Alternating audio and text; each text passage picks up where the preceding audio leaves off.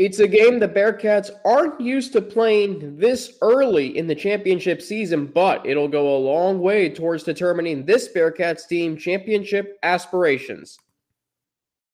Our Locked On Bearcats, your daily podcast on the Cincinnati Bearcats, part of the Locked On Podcast Network, your team every day.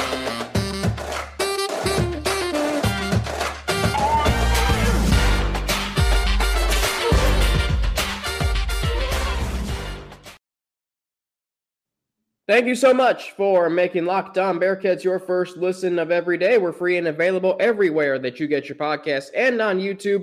Don't forget to subscribe to our Locked On Bearcats YouTube channel. Follow us, too, to get an alert every time we drop a new episode. Today's episode of Locked On Bearcats is brought to you by Upside. Download the free Upside app and use promo code LOCKED to get $5 or more cash back on your first purchase of $10 or more. Alex Frank with you, former sports director of Bearcats Media, UC student-run media organization. Commentated a whole bunch of Bearcats football and men's basketball games. Russ Heltman, my colleague from All Bearcats and Sports Illustrated, joining me today as part of our weekly conversation about the Cincinnati Bearcats football and men's basketball teams. Russ, the Bearcats won on Saturday against Navy, setting up a showdown tomorrow night with the ECU Pirates, two teams in the thick of the race to the American Athletic Conference Championship game. Just how big of a game is this game tomorrow night? It's the biggest nip at night game probably since, I don't know, maybe obviously the Temple game last year, but like 52-3, that result was kind of known going in that they weren't going to have any trouble with Temple.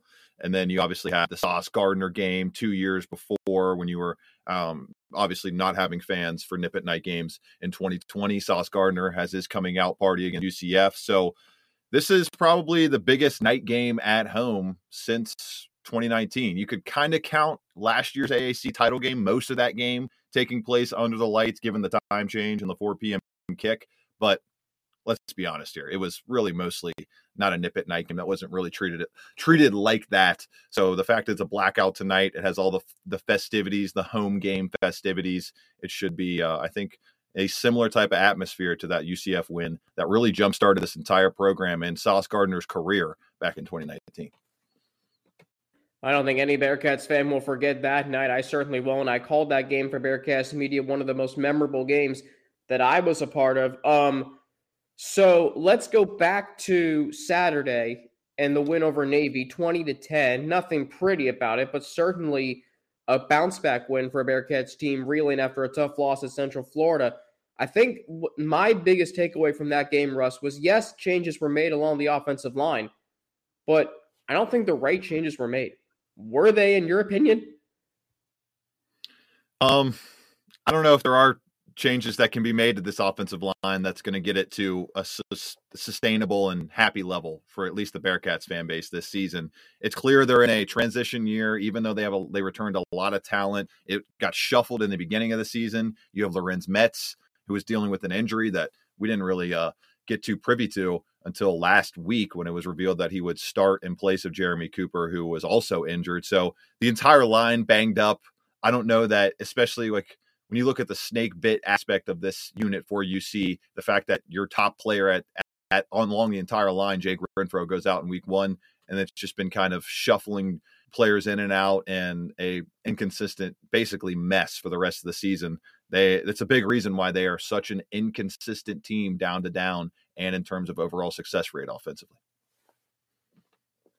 So one thing I'm noticing is the tackle play has been very subpar, very inconsistent.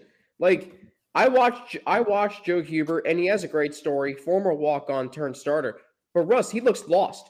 I mean, yeah. If he's going up against a strong pass rush, like the safety that was given up at Central Florida was on him. He gave up multiple, I think, was it 2 sacks on Saturday? It was at least 1. And, Russ, if this team faces a good pass rush, I worry about Joe Huber. James Tunstall has been inconsistent. I mean, lackluster tackle play can hurt an offensive line. You can have a great interior line, but if you don't have great play on the outside, that's a problem, Russ. 1,000%. And it's it's pretty obvious when you look at the sack rates. They're 85th nationally this season with a 7.1% sack rate allowed. They're pretty good in stuff rate. They don't get run stuff very often, 14th in stuff rate this season. But once again, like 68% power success rate in terms of short yardage, have to have it type of blocking. They're 75th there. It's just overall a back end of the country type of unit. I mentioned James Tunstall and his struggles on this podcast multiple times throughout the season so far. You just mentioned Joe Huber, and it just seems like one of those problems that's not only evident right now for this team, more evident than it has been in years past, but it's exacerbated by the fact that, yes, Ben Bryant can sling the ball with the best of in the American Athletic Conference, but he's pacing towards negative 100 yards rushing right now for the season. And I think he went past it with those sacks taken against Navy. So the fact that the most negative play outside of a turnover that an offense can make is so much more likely this season because of the comeback to earth for the offensive line and the comeback to zero rushing from the quarterback position. It's really bred the results we have right now, a team in Cincinnati that's in the bottom 35 to 40 teams nationally in overall sacks allowed per game, which is not something you're used to from this offensive line. No, and I've noted multiple times, like the sack total that they've allowed this year, it's almost up to where last year's was, Russ. I mean, that's a problem to me. And for a unit that we thought was going to be a big strength. Season last year, is what you mean. They gave up 24 sacks in 14 games last year. If you throw out Alabama, it's 18 and 13 games. They're already at 23, and we're only through 9 games. So that's a problem for me. And I just think about how this offensive line was supposed to be a strength coming into the season. And it just has not been that. You return all 5 starters from the Cotton Bowl last year. And unfortunately, Lorenz Metz starting finally on Saturday. That's great. I don't know why Jeremy Cooper was benched. I mean, if you have any rationale behind that, because I didn't see anything wrong with him. Like, I would have put Lorenz Metz at right tackle. Is what Fickle said. It was an injury. An injury? Okay. Yeah, undisclosed. That makes sense. That's unfortunate. See what he looks like this week. Yeah, that is unfortunate because he's one of your steadier forces on that offensive line. He's been here for 4 years. He's been a starter for 4 years. I think he's Snowper in 2019, if I remember me correctly, but he was just – I think he did. So it's just been a roller coaster with this offensive line. They can't hold up long in pass protection. They're struggling to open up running lanes. Now, let me ask you this before we go to we transition into segment 2. Like, what is there anything new that you've heard on Corey Kiner and his lack of snaps in games, Russ? It's a total mystery, and at this point, I think it's just he's lost in the offense. He's lost in the midst of this season. There's no injury update. There's nothing from Luke Fickle to make it seem like he isn't dealing with anything. With that hand again. I didn't see him very often at practice yesterday, and from the snaps I saw in team drills, a lot more Ethan Wright than I've seen really throughout practice all season long. Obviously, he made the transition from running back to safety because they brought in Corey Kiner, and they had that running back room too full. Not a great sign to see Ethan Wright back out there carrying the football. Who knows if he'll get snaps at that position this Saturday. I don't believe he's been in at running back all this season. It's become the Charles McClellan show, and a Charles McClellan show that just is really defining how impactful Jerome Ford was last year. I think the talent of Jerome Ford, the top 4-round talent into the NFL draft position where he was taken, is really glaring. And when you look at just how much of a fall-off there's been from the ability as a runner from the running back position this season to make guys miss, pull a Keaton Mitchell like we're going to see from ECU, and take advantage of all of your opportunities blocking in front of a bad offensive line, because that's what ECU has. They're not very good run blocking, but Keaton Mitchell still tops in the AAC in rushing and second overall nationally in yards per carry. Charles McClellan not far behind him at 6.4 yards per tote, but only 114 carries this season. They just have not been able to get the run game going very heavily. And Charles McClellan, a guy that you probably aren't wanting to give a bell cow back type of workload to like you had in Jerome Ford last year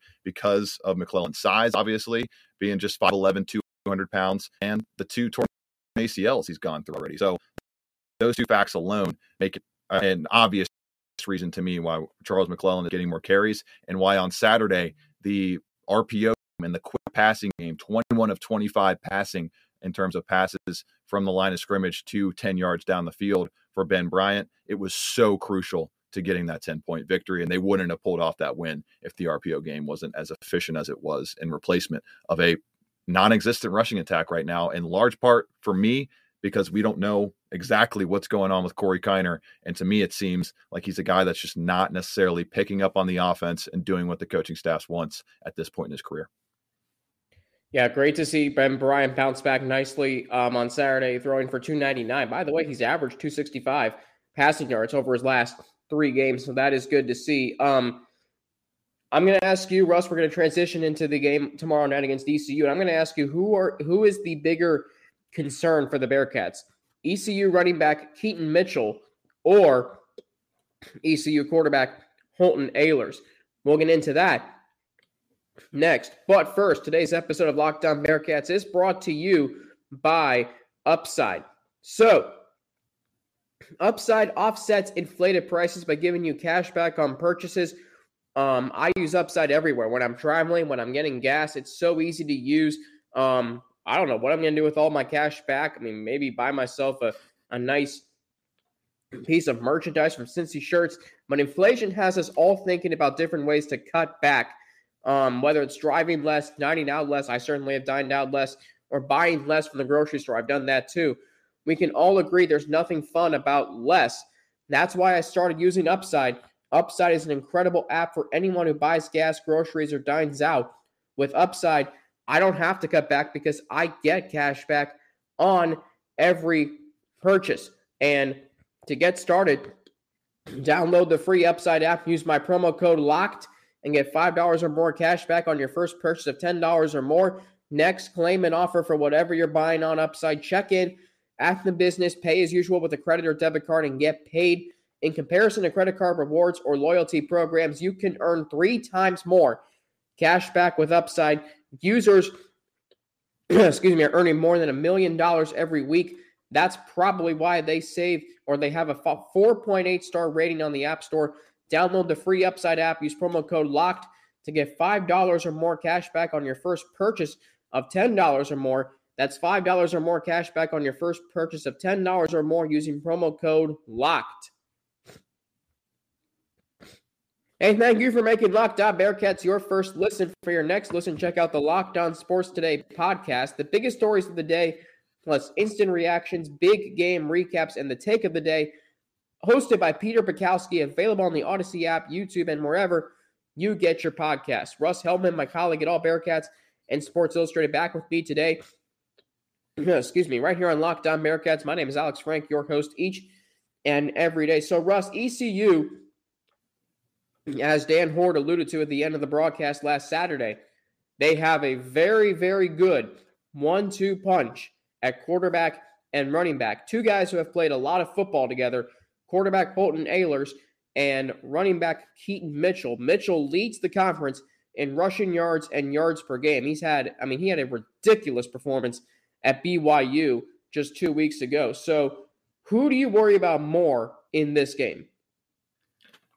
The biggest worry for this Bearcats defense has to be Keaton Mitchell. It all starts with Keaton Mitchell.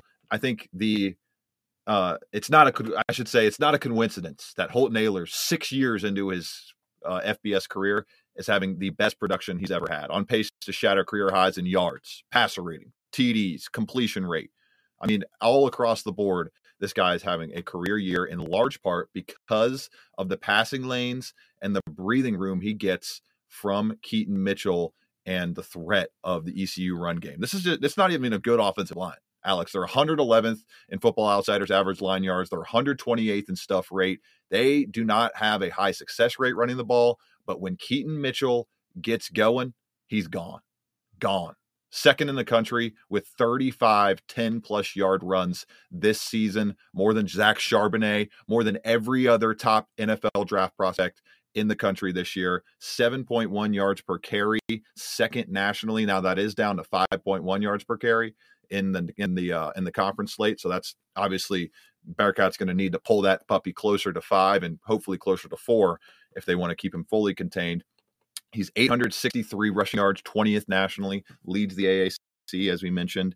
And to me, Mitchell is the skeleton key for this entire ECU offense. What he does and the amount of pressure he puts on defenses, like I just got done mentioning about Jerome Ford and the pressure he put on defenses last year with his big playability, really keeps this field opened up and lets guys like C.J. Johnson make huge plays in the open field, leads the team with 16 yards per catch and a team high 8 touchdowns. Like when Keaton Mitchell gets rolling and they can get that play action game humming, Holton Ahlers can get into a rhythm. It unlocks everything for this ECU offense and allows them to go over 30 plus points with ease. So the fact that Mitchell is so crucial for this rushing attack, it's really built all around Keaton Mitchell this season. And the fact that he can get up to 22.6 miles per hour, he can blast away and blow away anybody on this Bearcats defense with his speed.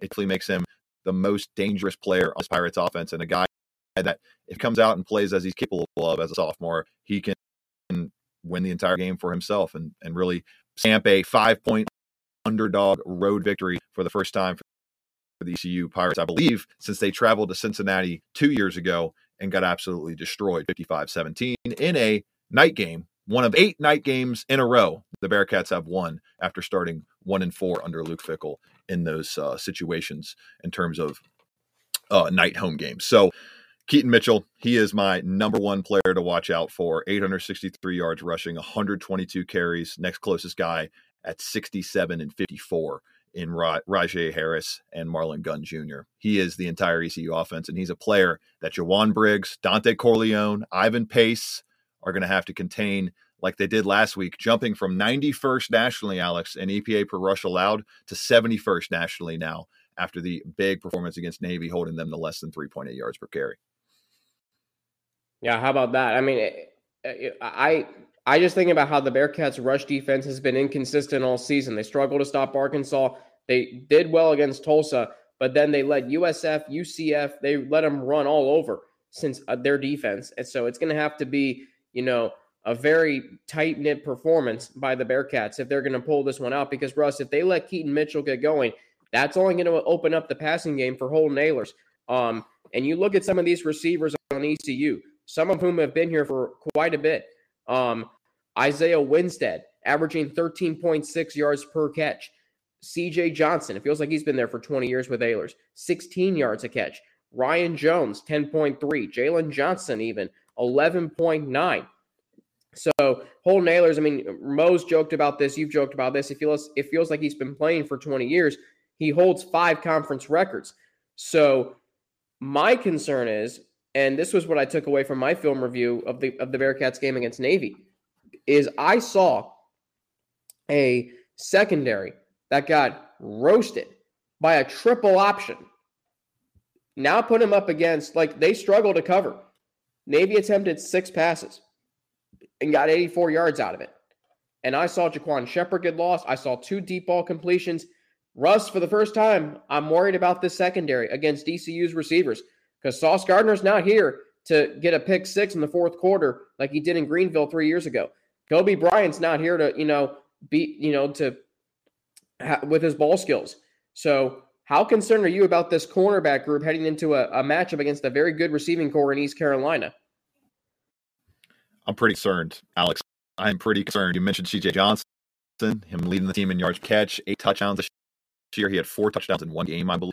And you look at a guy like Isaiah Winstead, 9th nationally in receiving yards per game, or in total receiving yards, and going up against a defense in the passing game that is pretty good, has been pretty good all season, but is not necessarily elite. And I think they're going to have to be elite. And the coaching staff might put them in asking you to be elite positions to be able to contain Keaton Mitchell. I think he's a guy that's going to command an extra body in the box for most of this football game.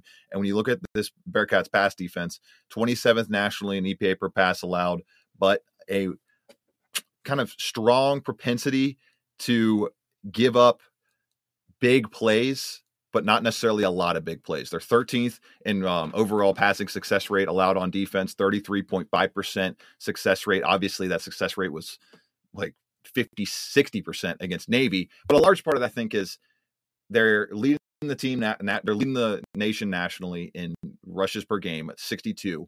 You don't expect them to throw the ball really at all, especially with a backup quarterback in there. So I'll cut them a little bit of slack there, but there is no qualms or questions about what is going to happen in this football game. They're going to try to unlock Keaton Mitchell to be able to hit you with big plays over the top to C.J. Johnson and Isaiah Winstead via the arm of Holton Ahlers. And to succumb to, or to squelch that, to make sure that doesn't happen, Jaquan Shepherd and Arquan Bush, the time is now. We need them, if you're a Bearcats fan, to have the best game of their season against, I would say, probably the best passing attack, top to bottom, weapons-wise, that they face this year.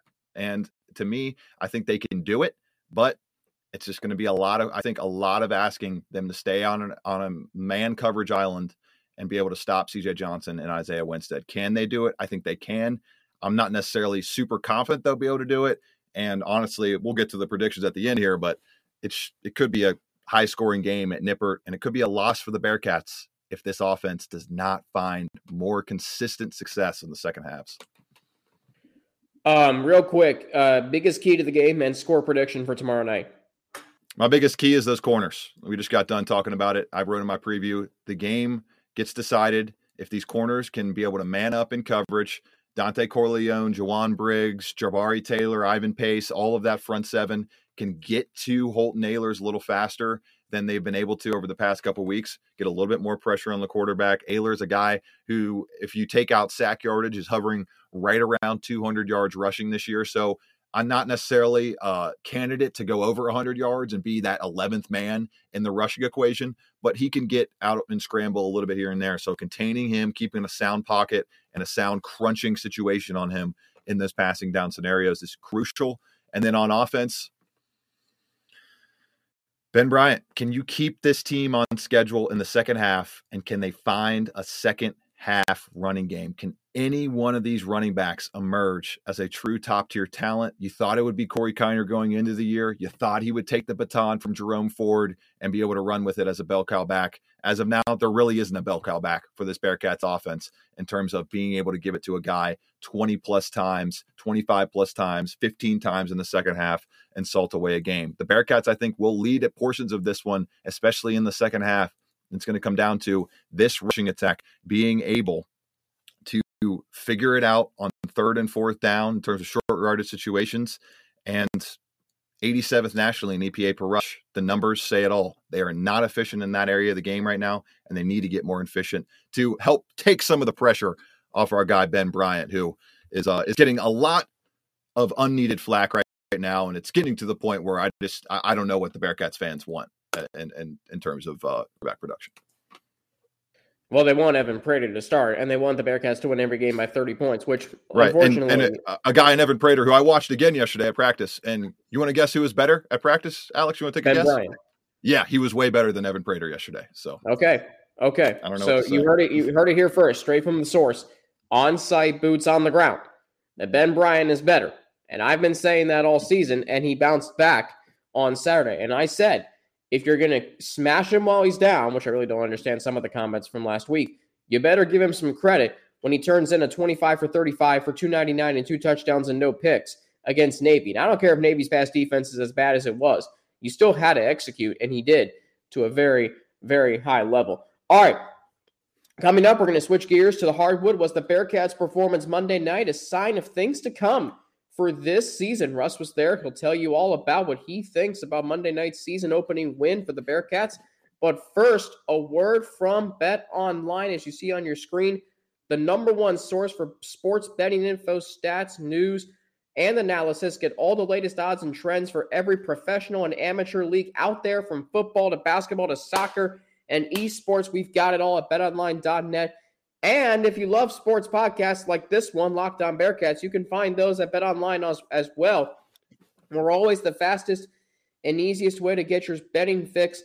Head to the website today or use your mobile device to learn more. BetOnline, where the game starts. All right, we're going to switch gears, talk some hoops. The Bearcats Monday night. By the way, there's a game tonight.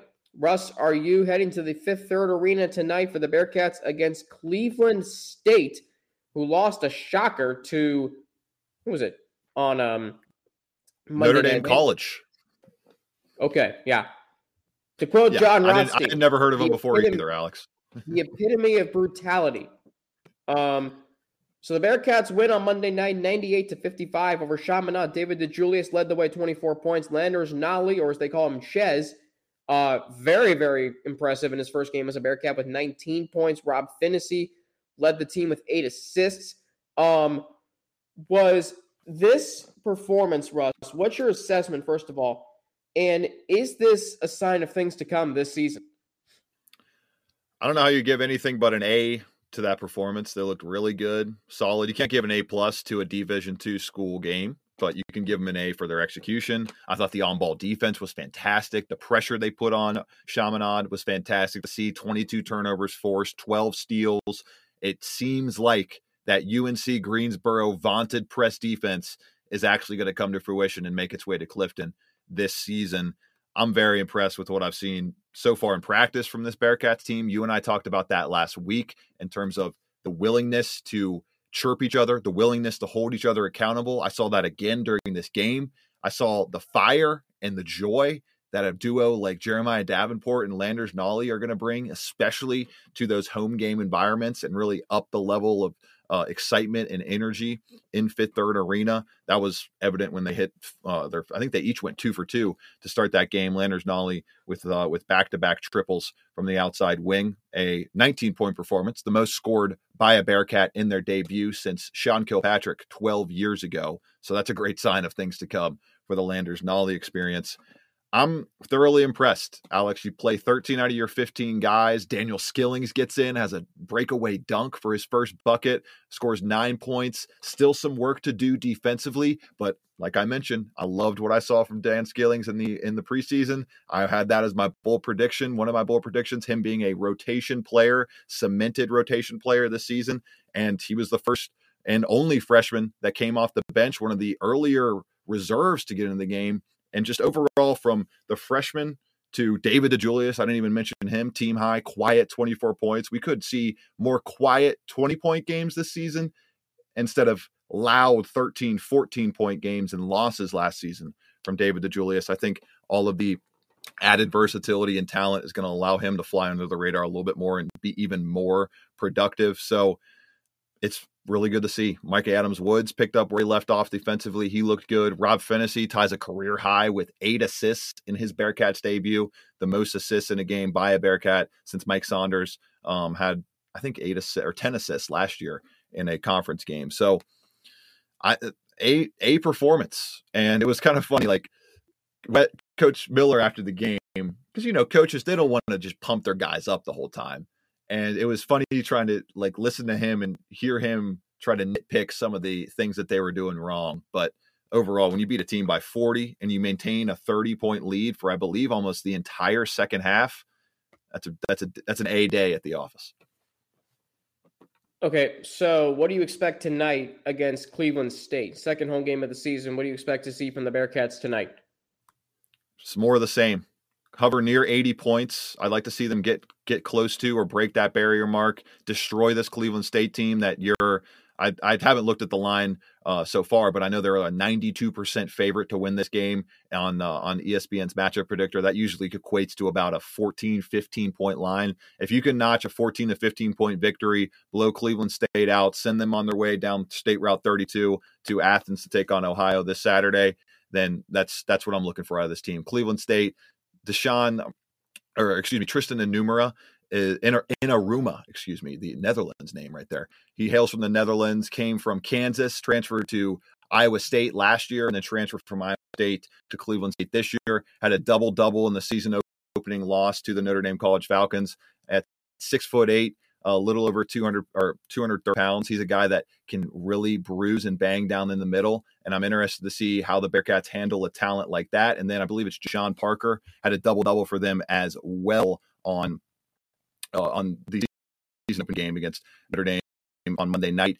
And he's a guy that maybe you can try to access some more of that ball pressure, see how the full-court press is working against a higher-tier team than Chaminade, but not that much higher tier. I mean, Cleveland State, 271st nationally in KenPom rankings.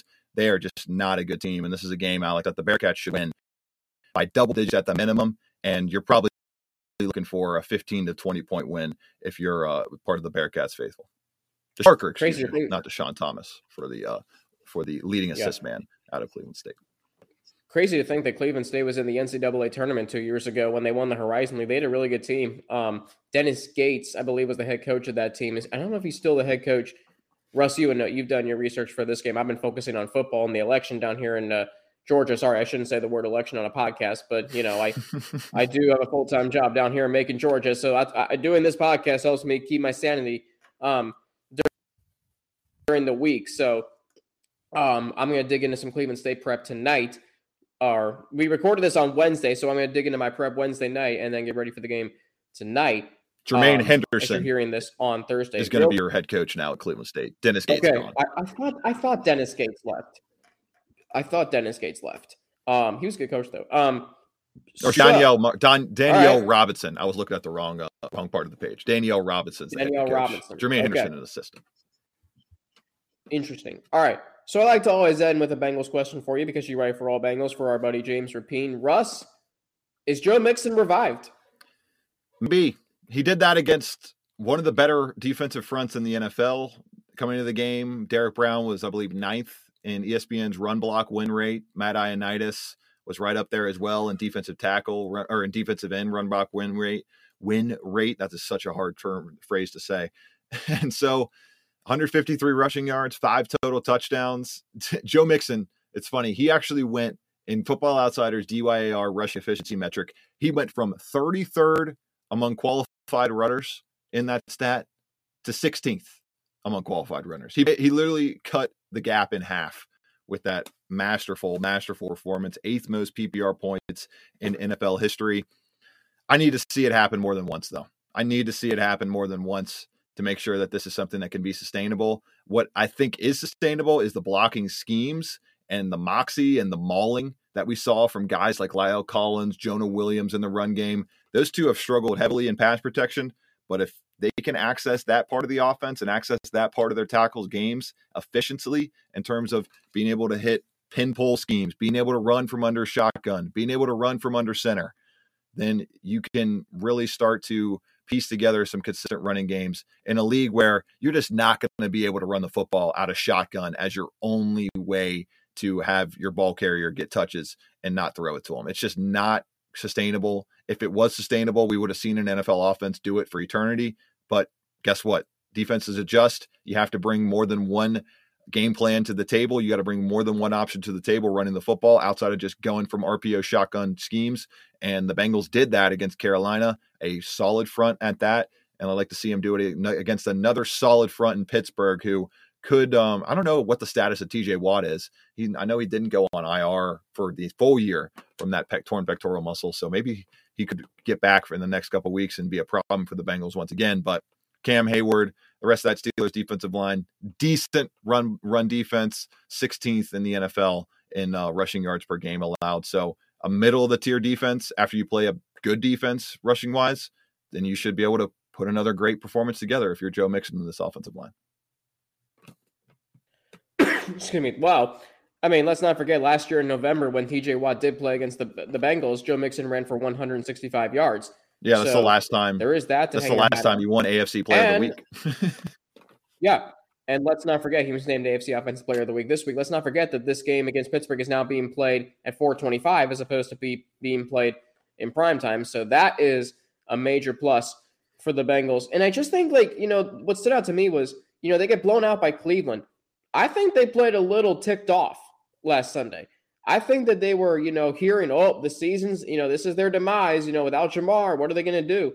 And then you had Dominique Foxworth say, well, P.J. Walker's going to outplay Joe Burrow. Well, P.J. Walker was benched at halftime. So I think this team is fine. I expect them to beat Pittsburgh. Tennessee just gave Kansas City a bunch of fits.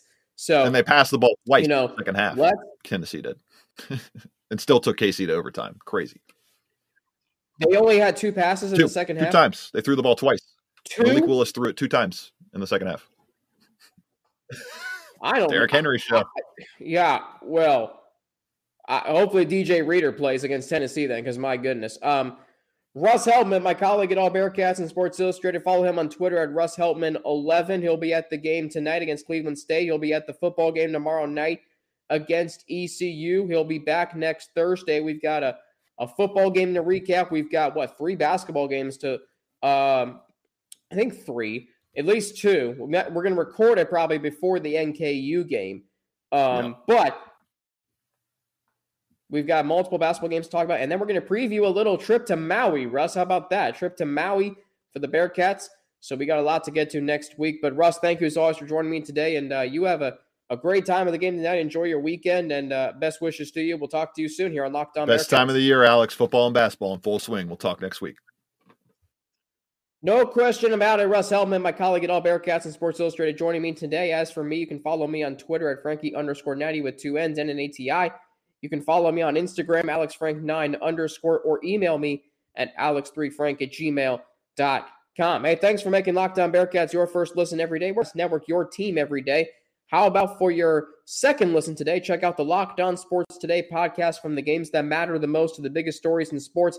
Go beyond the scoreboard and behind the scenes with local experts and insights only Locked On can provide. Locked On Sports Today, hosted by Peter Bukowski, available on this app, YouTube, and wherever you get your podcast. Back tomorrow with a game preview looking at the Bearcats and ECU. We'll take a look at how the Bearcats can slow down a top 25 offense in the ECU Pirates. And if you know history, recent history of Bearcats football, it's going to come in full circle tomorrow night against ECU. Very excited for that. Very excited to be back with you all tomorrow. It is a game day preview edition. We haven't had a Friday game yet this season, so we post the game previews on Friday, and the game is on Friday. How about that? So double dipping a little bit. But anyway, until then, stay safe, stay healthy, so you can keep making Locked On Bearcats your first listen of every day. I'm Alex Frank for the Locked On Bearcats podcast. We're part of the Locked On Podcast Network, your team every day.